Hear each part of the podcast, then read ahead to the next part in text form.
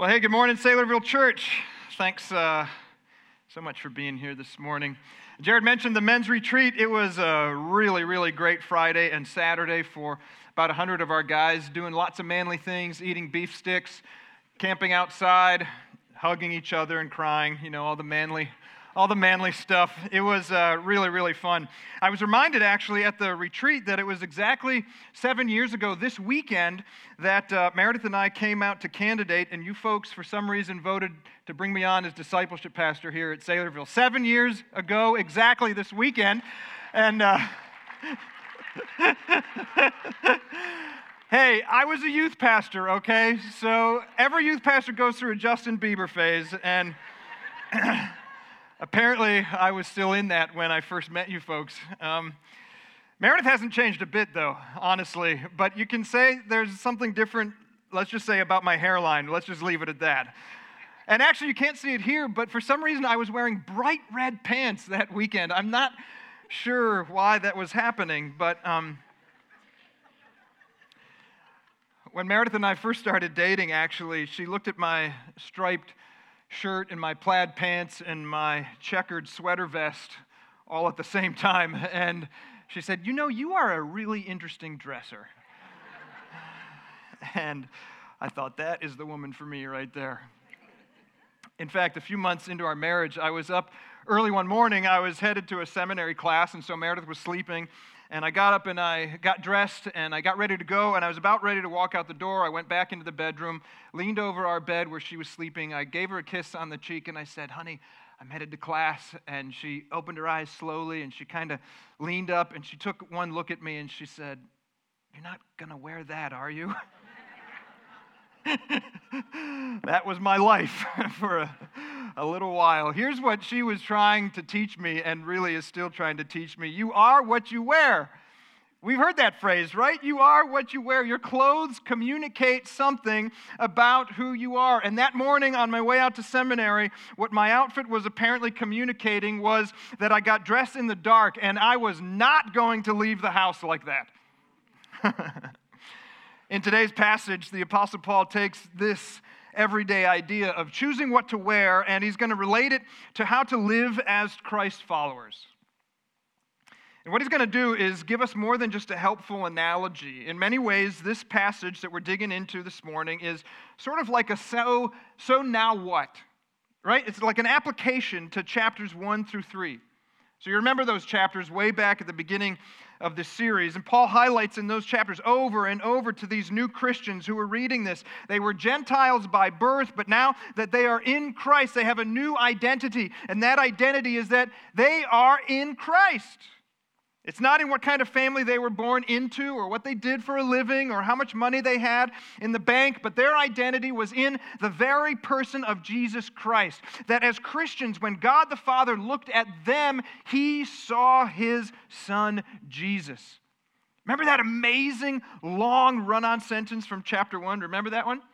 That was their identity in Christ. And so they got to share all of the benefits and the privileges of being in Christ's family, that new identity. And then Paul gets to chapter 4 and he reminds them of their unity. He says, one body, one spirit, one hope, one Lord, one faith, one baptism, one God, one, one, one. He's saying, You may have come from all over the place, but now you are unified in God's family. You have an identity, a family, and you have unity. And so, what does this look like when it comes to the way we live each day? And that's one of the things, by the way, that I love about reading the Bible. God hasn't just given us a book of rules and regulations, but practical and relevant counsel on how to live each day. And so in this passage, God is really, through Paul, beginning to answer this question of okay, so now what? How do we as believers, as Christians, walk worthy of our new identity, our new family, and this new purpose that we have being in Christ? And to answer that question, Paul uses the illustration of clothing. And he says, You are what you wear. And so he sets up this contrast between the kind of clothes that we used to wear before we knew Christ and the kind of clothes that we can choose to wear now that we're Christians. And so I'll show you how he does that, and then we'll step back and walk through the passage slowly together. So look at what he says in verse 22 of Ephesians chapter 4. Put off your old self. Put off your old self. Your old self is the old man, the one that didn't know Jesus as his or her Savior, the old self. And then look a line down or two at verse 24. He says, Put on the new self. So put off your old self, put on the new self. Now let's kind of get a broader view of the whole passage starting in verse 17 in the English Standard Version. We'll go down through verse 24. This is the word of the Lord through the Apostle Paul. Now, this I say and testify in the Lord, that you must no longer walk as the Gentiles do in the futility of their minds. They are darkened in their understanding alienated from the life of God because of the ignorance that is in them due to their hardness of heart. They've become callous and have given themselves up to sensuality, greedy, or eager to practice every kind of impurity. What a statement. But that's not the way you learned Christ. Assuming that you have heard about him and were taught in him as the truth is in Jesus, to put off the old self, there it is, which belongs to your former manner of life and is corrupt or rotten through deceitful desires. And here it is to be renewed in the spirit of your minds and to put on the new self what is that? Well, it's created after the likeness of God in true righteousness and holiness. This is God's word to us this morning. And so Paul is forming this instruction around this idea of putting off the old and putting on the new. And he's trying to help us understand the massive contrast between the old self, which is another way of saying the person I used to be before salvation, and the new self, the person that I am now that I'm saved. And so the old self is you and me before Christ. The new self is me since Christ found me. Sort of like these two jackets. The old self is this one. It's a sweatshirt that's been like, it's this thing's seen a war. I mean, it's got frayed edges. This, it burned back here. I don't know what happened there. There's paint or oil or coffee or something on it. I mean, it looks terrible. And it doesn't smell great either. This is nasty. It's old. It's awful. And then this thing here, this is new and fresh. This looks nice. Paul says this is what you want. You want to put off the old and put on the new, our former way of living, the new way that we can choose to live. So you get the illustration that Paul is building here. He's saying you are what you wear. The old is worn out, it's dirty and nasty. The new is clean and nice and fresh. It's the unsaved and the saved, the lost and the found, the darkness and light, the old self and the new. So, if you are what you wear, how do you put off the old clothes and put on the new? So here we go. Let's look back at verse 17 and we'll trace this through the passage again. Now, this I say, Paul writes, and I testify in the Lord. By the way, not just my opinion, Paul says. This is a true testimony from the Lord. I'm in the Lord right now, that you must no longer walk as the Gentiles do. So, Paul's answering this question now that I'm a Christian, how do I actually think and act? How should I live? And Paul's response is simple. It's what I want to tell people sometimes stop it. Stop it, he says. Stop living like the Gentiles do. It's actually a really strong statement. He's saying, don't ever walk like the Gentiles. Don't ever do that. And Paul's using this title Gentile here to refer to the way his readers used to live before they became Christians. See, they might still be Gentiles by birth, but now through the new birth, they'd been born again into the Jesus way. And so Paul as a new Christian, you might ask, how do I walk in a manner worthy of my new calling? And Paul's answer is really simple. Stop walking like someone that doesn't know Jesus. Stop acting like an unsaved person. Stop telling people you're a Christian, but then acting like you're not. And Paul reminds them again of the way that they used to live when they were still lost. He paints this dark picture of the clothing that they used to wear, and he tells them, You don't have to wear that anymore. Put off those old, nasty clothes. And this is how the Gentiles walk. This is how people that don't know Jesus live. This, Paul says, is the way that you used to think and behave and act before Christ found you and made you new. And it's a pretty sad and vivid picture.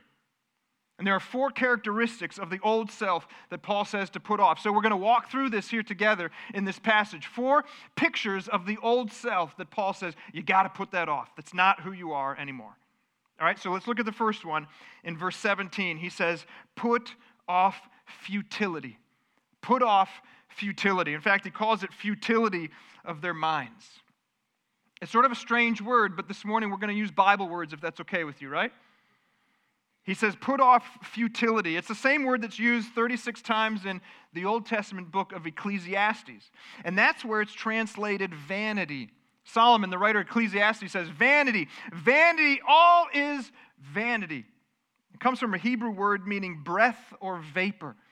It really refers to anything that's empty or frail or doesn't have any purpose, doesn't have any substance, really.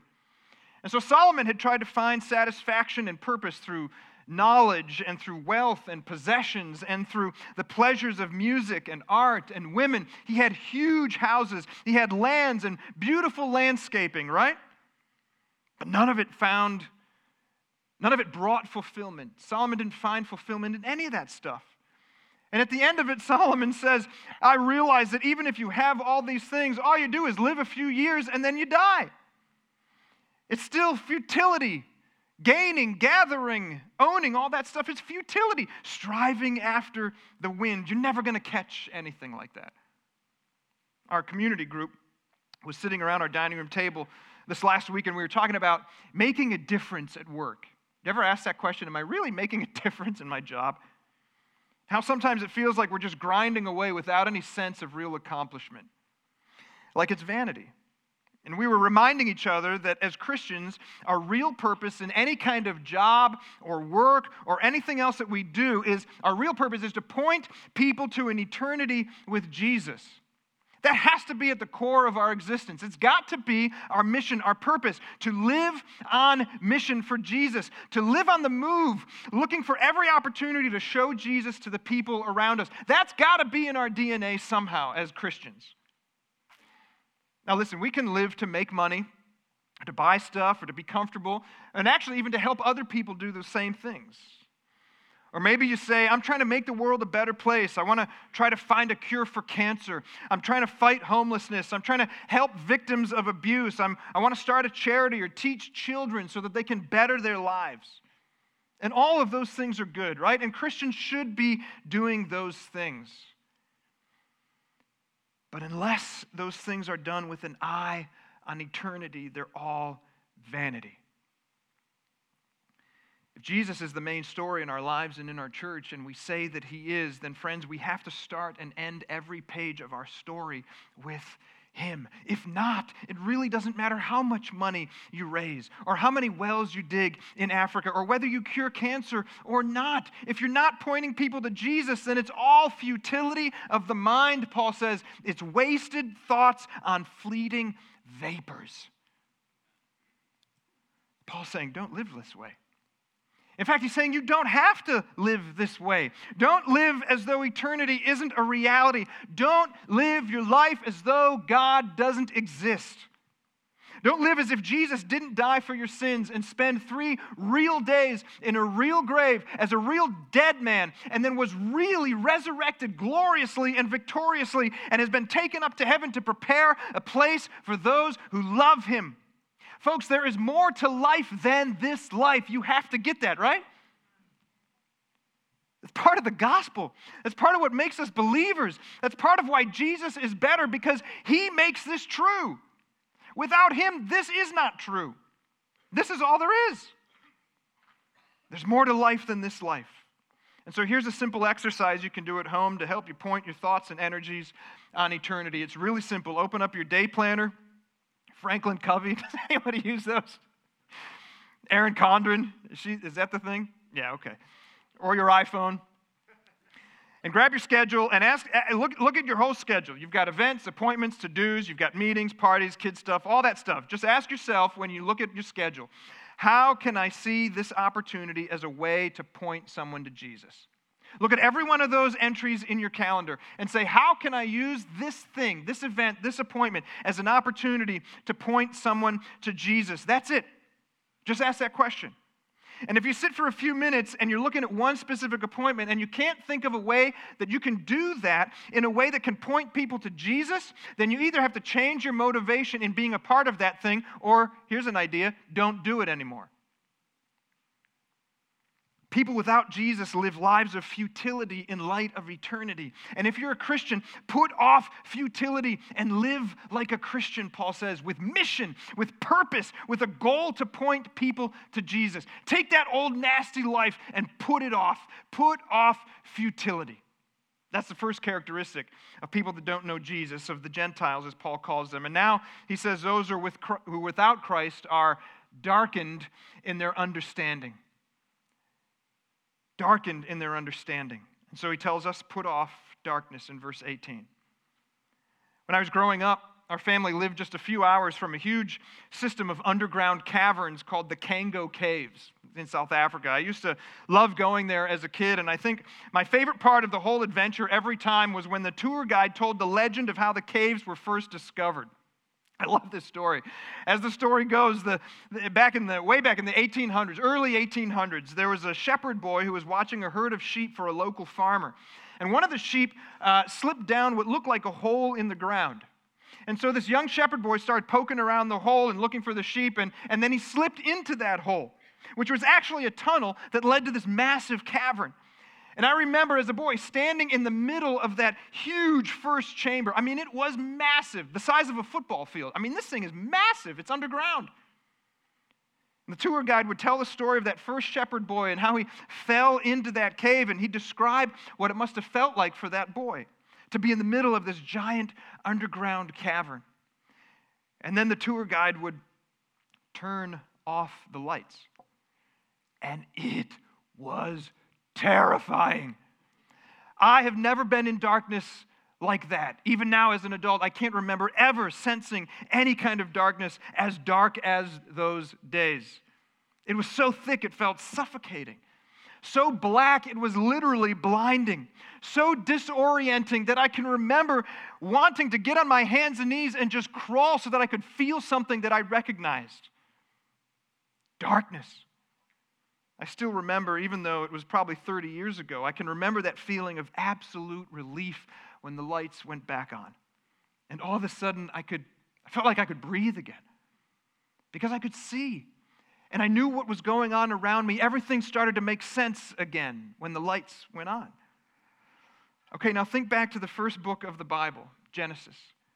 When Adam and Eve sinned, it plunged the human race into spiritual darkness and disorientation. As paul wrote in 2 corinthians chapter 4 verse 4 the god of this world has blinded the minds of the unbelieving so that they might not see the light of the gospel of the glory of christ who is the image of god. See when sin came into this world the lights turned off spiritually for all of us but the gospel promises that it doesn't have to be that way. We don't have to live in darkness anymore. We don't have to experience that suffocating spiritual darkness every single moment. Paul says, don't live that way. Don't walk around in darkness. Take off those dark clothes. Put them off. Or to put it positively in 1 John chapter 1, John says, Walk in the light as he himself is in the light. Put off darkness, put on light. We get to choose that. I was pretty discouraged about something earlier this week, and I came to Meredith, and as I sometimes do, I vomited all of my frustration on her. Now, she's a counselor here on staff at our church, and so I enjoy giving her opportunities to practice and I give her a lot of opportunities for professional development, let's say. And so there I was in that classic pose, laying on our couch. and I was just lamenting the fact that I couldn't understand this particular problem and why I couldn't fix it. And I'm not sleeping at night and I'm feeling like I'm getting sick and I'm crabby and I don't want to be around people and I hate everybody. And I'm a pastor but you feel like that sometimes, I know it, right? Hey, I can be a Christian too. Meredith grabbed a Bible and she handed it to me and she said, Hey, honey, it's October 3rd. Why don't you turn to Proverbs 3 for us? You know, Judah's sitting around there with us. And I'm thinking, Babe, I need like real help here. I'm trying to understand this thing, and this is not really the time for family devotions. I want you to tell me what to do. Commiserate with me, right? But I open up the Bible and I start reading out loud, and I quickly get to Proverbs chapter 3, verse 5. Now, watch this. You, you know this verse, some of you. Trust in the Lord with all your heart, and lean not on your own understanding. In all your ways, acknowledge him, and he will make your paths straight. And there it was, right? Of course, I knew the verse. You know the verse, some of you, but I've been acting as if I didn't know it. I've been trying to lean on my own understanding instead of trusting in the Lord. Watch this. I was living in darkness as if the light didn't exist. But Meredith said, Keep reading, honey. And I do what she tells me to do. So in verse 7, I kept reading Be not wise in your own eyes. Fear the Lord Fear the Lord, turn away from evil. It'll be healing to your flesh and refreshment to your bones. Isn't that good? Anybody need that? Hey, if you're a follower of Jesus, you can choose to trust in the Lord. You can choose to turn away from evil. God will show you his direction for your life. You'll find that soul level healing and refreshment that for some reason just seems to constantly be out of reach. You don't have to live in darkness anymore. You don't have to rely on your own understanding. You don't have to put on the old nasty sweatshirt every day. And here's something that for some reason I have to keep learning over and over and over again. God gives me things or He allows things into my life that I cannot understand or figure out or fix. And He does this so that I will learn to trust Him to provide the answer. So, this week, when you're faced with frustration, my guess is it's going to happen. You can choose. You can choose to do two things either try to be God and fix it yourself or just let God be God and He'll show you the direction that He wants you to go. You can choose. So, people without Jesus live in constant darkness, crawling around in suffocating and disorienting sin. And if you are a child of God this morning, you don't have to live that way anymore. Walk in the light because Jesus is in the light. Put off futility, put off darkness. And next, Paul says, unbelievers, spiritual Gentiles, those who don't know Jesus, look at verse 18, they are alienated from the life of God because of the ignorance that is in them due to their hardness of heart. They are alienated from the life of God. They're excluded from the kind of living that comes from being in the family of God. Do you know we have a word for without life? I bet you can guess it it's death. Paul says, don't live like dead people. As Christians, we've been given an amazing gift. It's spiritual life that starts at salvation in our lives and lasts all the way through eternity. And so we're just using Bible words here. He says, put off deadness. Put off deadness. One of my favorite verses in all of the Bible is John 10 10, where Jesus, as the good shepherd, says, Listen, the thief comes only to steal and kill and destroy. What a great picture of the devil. Steal and kill and destroy. If you think he's got your best in mind, oh my goodness. And what is he trying to steal and kill and destroy? Jesus says, I came that, that they may have life and have it abundantly. Jesus, the Good Shepherd, says, He comes to steal, I come to give.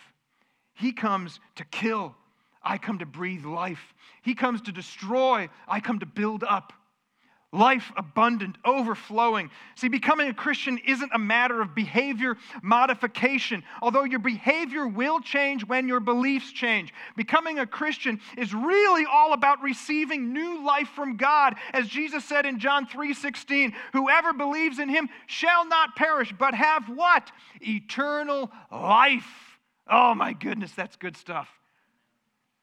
Remember, Christ's follower, Paul says in Ephesians 2, you were dead in your trespasses and sin in, what you, in which you once walked. Listen, you were once dead in your trespasses and sin.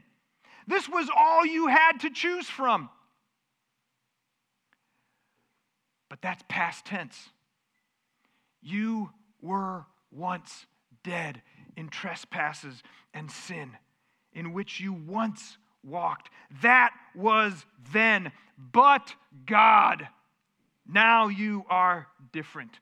You were once dead, lifeless. Even the good things that you did were like worthless, filthy rags, like a nasty old sweatshirt.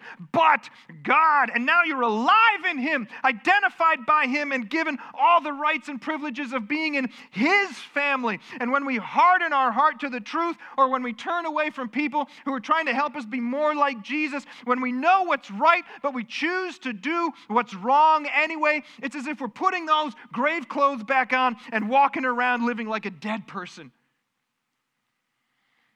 So here's one way to figure out how you're doing with this in the next few days, right? We have to apply this.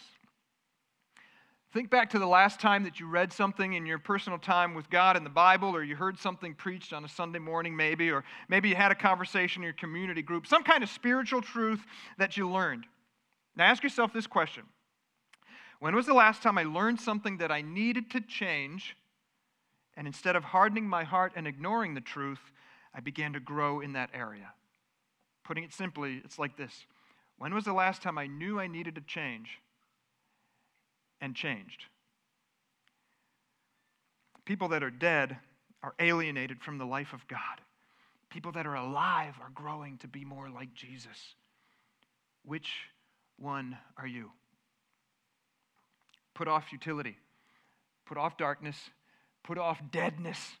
And finally, in this description of the Gentile way of life, Paul says in verse 19, they've become callous and they've given themselves up or given themselves over to sensuality, greedy to practice every kind of impurity. If you want to live in a way that's consistent with your calling as a Christian, you need to put off callousness, Paul says in verse 19. And here's what he's getting at those who don't follow Jesus are callous to sin. They've become so used to it that they don't even feel it anymore. Meredith and I bought a treadmill about a year ago. I haven't even told the story yet.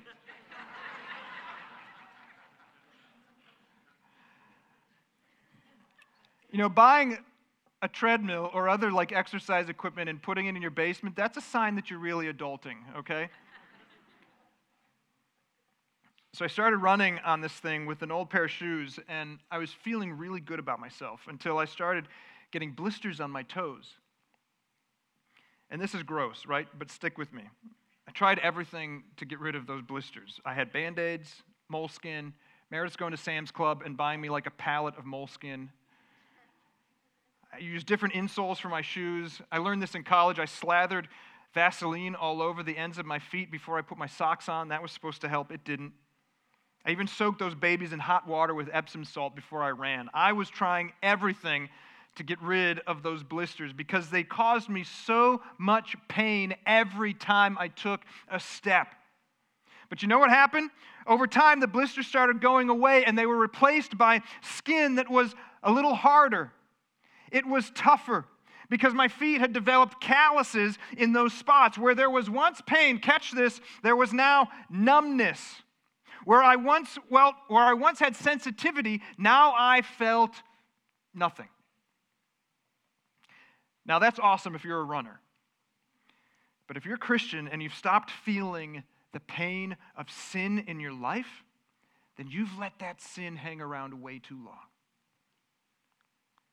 Let me put it another way. The longer you're a follower of Jesus, the more sensitive you should be to your own sin.